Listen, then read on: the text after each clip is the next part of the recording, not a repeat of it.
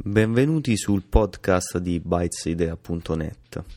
Mi presento, sono Massimiliano Massaia ed oltre ad essere il conduttore di questo podcast, sono anche l'amministratore dell'omonimo sito bytesidea.net. Per chi di voi già segue il sito avrà potuto notare e vedere che mi occupo di recensioni o di commento di tutto quello che è tecnologia perché è la mia passione principale, diciamo. Dopo le moto e i videogames mi piace occuparmi di tutto quello che è elettronica, di tutti quegli oggetti che mi circondano tutti i giorni e che, rendo, che possono rendere la vita di ognuno di noi più semplice o più complicata. Dopo varie video recensioni e qualche articolo proprio sul sito, ho deciso di passare al podcasting in quanto lo ritengo uno strumento molto più comodo per raggiungere tutti quanti voi e soprattutto più comodo anche per me. Perché mi sono reso conto che per scrivere delle belle recensioni, dei begli articoli, soprattutto ben dettagliati, eh, bisogna avere un sacco di tempo disponibile. Questo tempo tra università e varie attività familiari eh, non riesco mai a ritagliarmelo a sufficienza.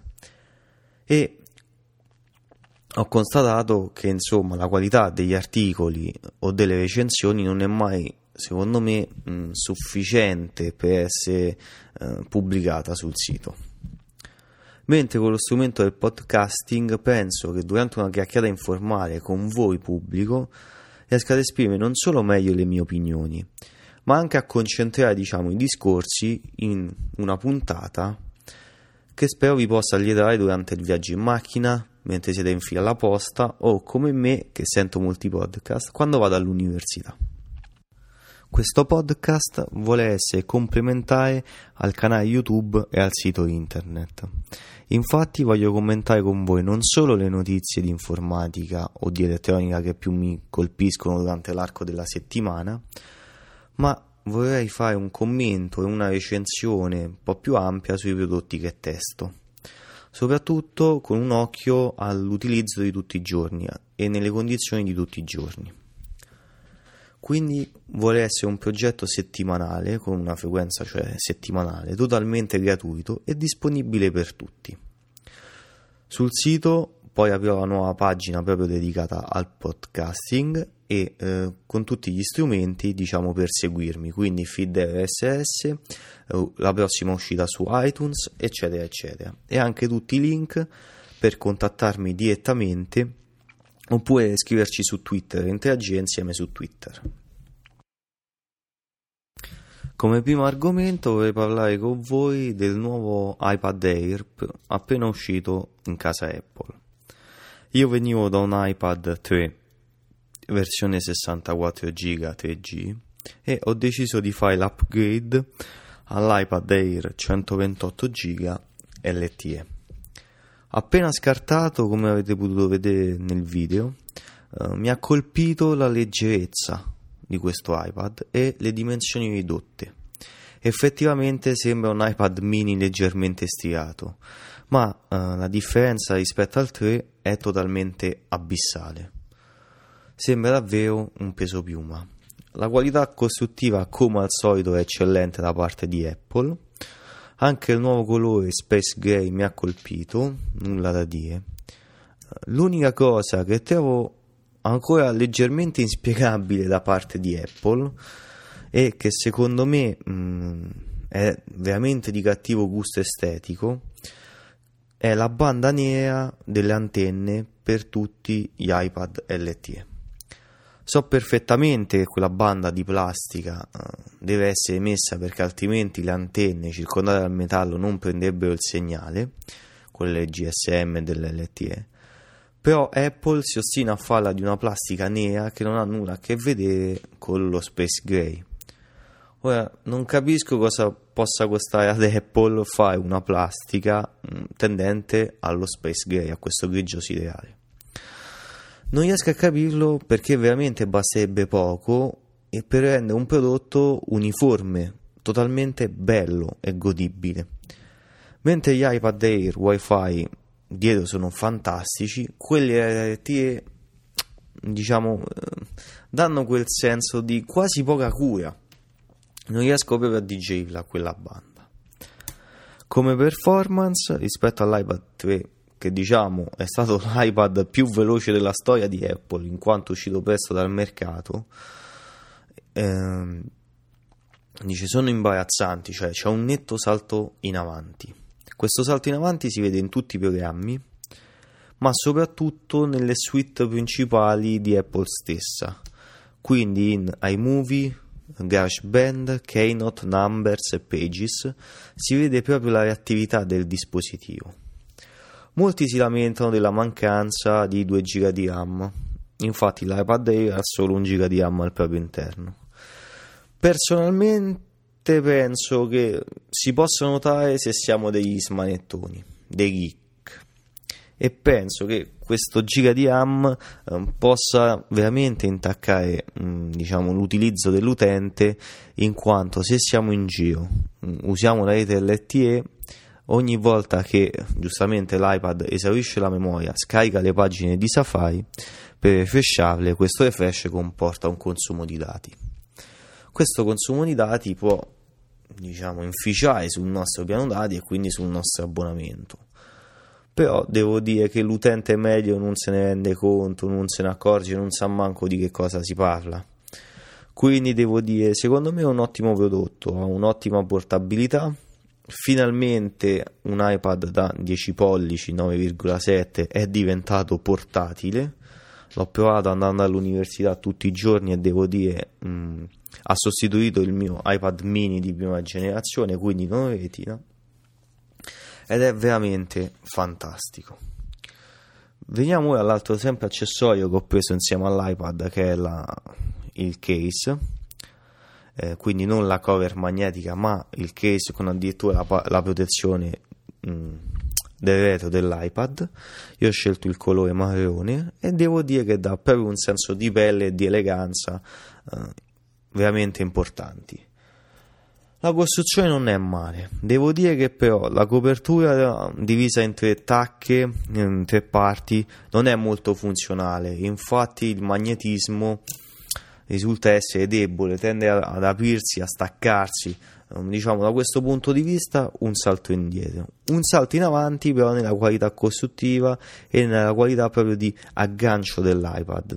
È veramente la, la cover una volta messa è tutt'uno con l'iPad non lo ingrandisce, non lo appesantisce, lo protegge in tutte le sue parti e mh, mm, però insomma sì eh, di pelle con dentro la microfibra mm, l'unico neo è il prezzo 79 euro. È vero in giro ci sono cover molto più cheap mm, anche dalle fattezze però secondo me Apple con questi premium accessori sta lentamente esagerando quindi diciamo la, la, cover l'ho promossa ma sempre con un po' di riserva sul prezzo. La cover che invece veramente mi ha stupito e mi è piaciuta tantissimo sono le nuove cover per iPhone 5S e anche per iPhone 5 uh, eh, al modico prezzo di 39 euro. Allora di custodia per tutti gli iPhone sempre provate a tonnellate. Uh, io attualmente ho un iPhone 5 e devo dire che avrò comprato almeno una decina di cover o di custodie quella della Apple è la prima che, una volta messa su, mi fa dire wow, questa è la cover definitiva. Avvolge perfettamente il dispositivo, non lo appesantisce, non lo ispessisce troppo, ehm, è di ottima qualità, la pelle è veramente una bellissima pelle, io ho scelto poi la colorazione rossa, quindi Product Red, ed è veramente fantastica. E devo dire, è veramente solida, si, si mette l'iPhone, la cover non si sposta di un millimetro. Essendo pelle, logicamente tende a sporcarsi e a graffiarsi. Uh, però però anche altre cover, tranne quelle in silicone, tutte le altre si graffiano, si rovinano, si segnano, si distruggono. Quindi veramente un plauso ad Apple per la cover dell'iPhone. Sempre di Apple ho avuto modo di provare il nuovo iPhone 5S presso un Apple Store. Devo dire prima nota dolente, mm, provando all'Apple Store non si riesce a provare effettivamente la funzionalità del Touch ID nella sua interezza. Il lettore di impronte digitali, infatti, è un vantaggio nell'utilizzo di tutti i giorni. Grazie ad un mio amico dell'università ho potuto constatare quanto sia effettivamente più rapido lo sblocco del telefono con l'impronta e quanto vada a migliorare la sicurezza.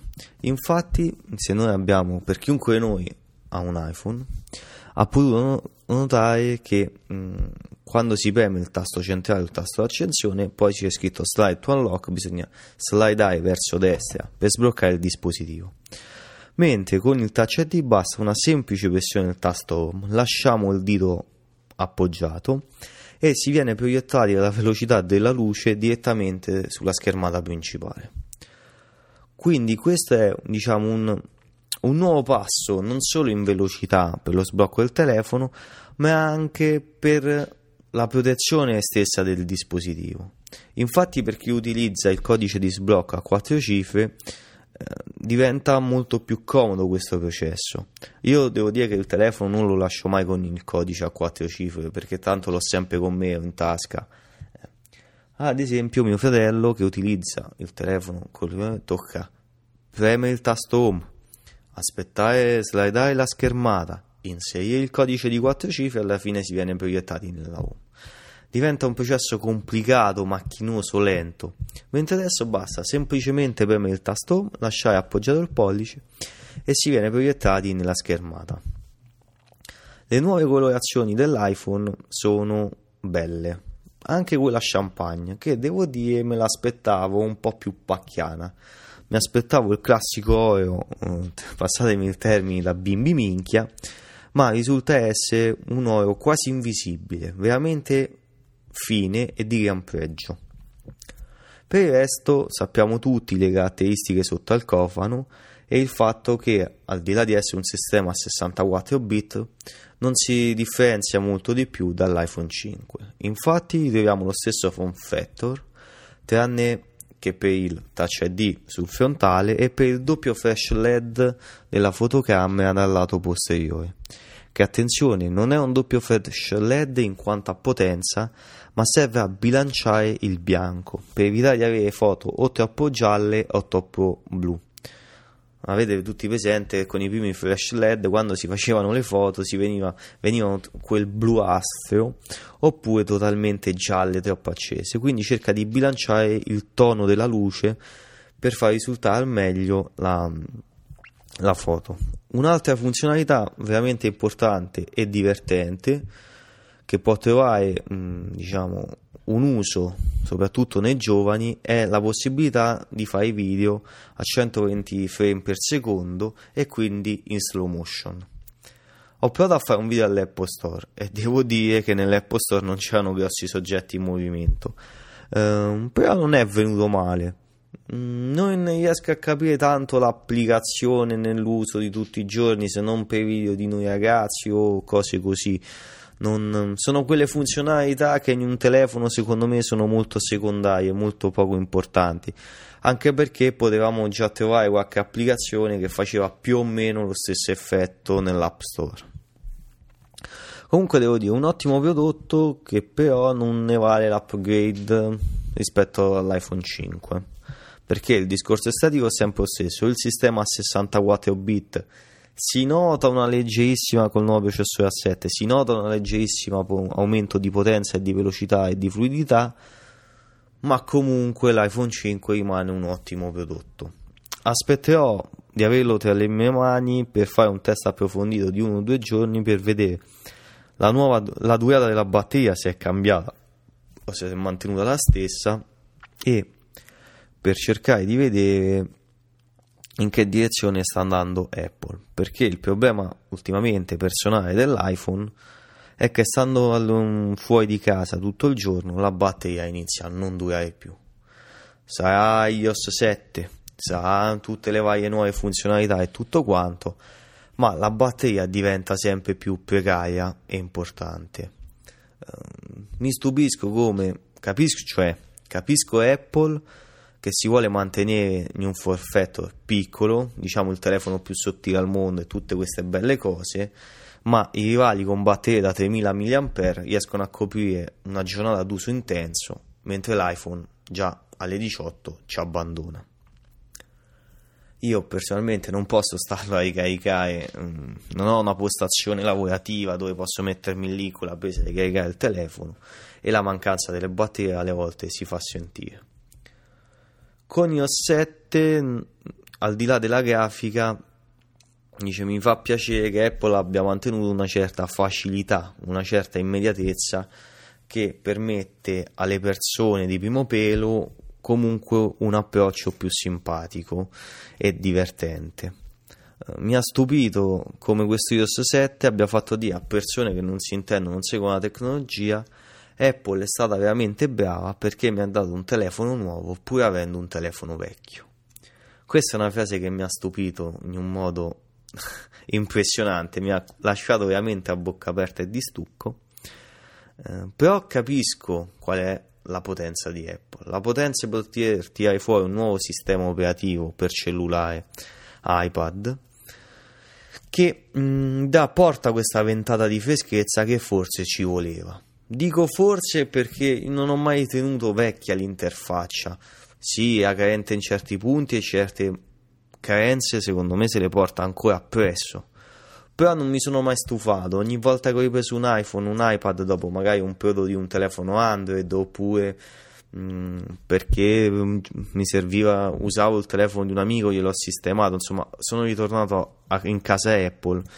Ti senti sempre a casa, ti dà quel senso di benessere, quell'ambiente familiare. Mm, diciamo che ecco, questi sono i prodotti Apple che mi danno sempre quel senso di non è cambiato nulla, è sempre tutto um, quel senso di sicurezza, ecco, nel tornare. E quindi, insomma, speriamo di riuscire ad avere un 5S per le mani per poterne fare una recensione, anche una video recensione un po' più approfondita. Cambiando dal mondo Apple, diciamo discostandoci, andiamo a parlare di Samsung. Ho avuto modo negli ultimi giorni di provare in contemporanea il Samsung S4 e Note 3. Allora, io non capisco perché una casa come Samsung, che abbia tutte queste mh, potenzialità, strumenti tecnici e anche uh, strumenti economici, si ostini a fare la gamma S4 in questo modo, francamente, un po' ridicolo. Dico ridicolo perché? Perché si sente la differenza con il Note 3 e non parliamo di dimensioni di display, di durata della batteria Parliamo proprio di ottimizzazione del sistema operativo. Il Samsung S4 alle volte lagga, anche se ultimamente gli aggiornamenti sono di gran lunga migliorati. E... Però, insomma, cioè non è un telefono completo, non si vede un'effettiva innovazione rispetto all'S3. Qualche miglioria è quella, ma comunque se, ti dà sempre l'idea di essere un telefono da beta tester. Avendolo in paragone col Note 3, mi sono accorto che il Note 2 enormemente gira, non 2, gira enormemente più fluido. Uh, ha un sacco di funzionalità in più interessanti anche dal punto di vista lavorativo.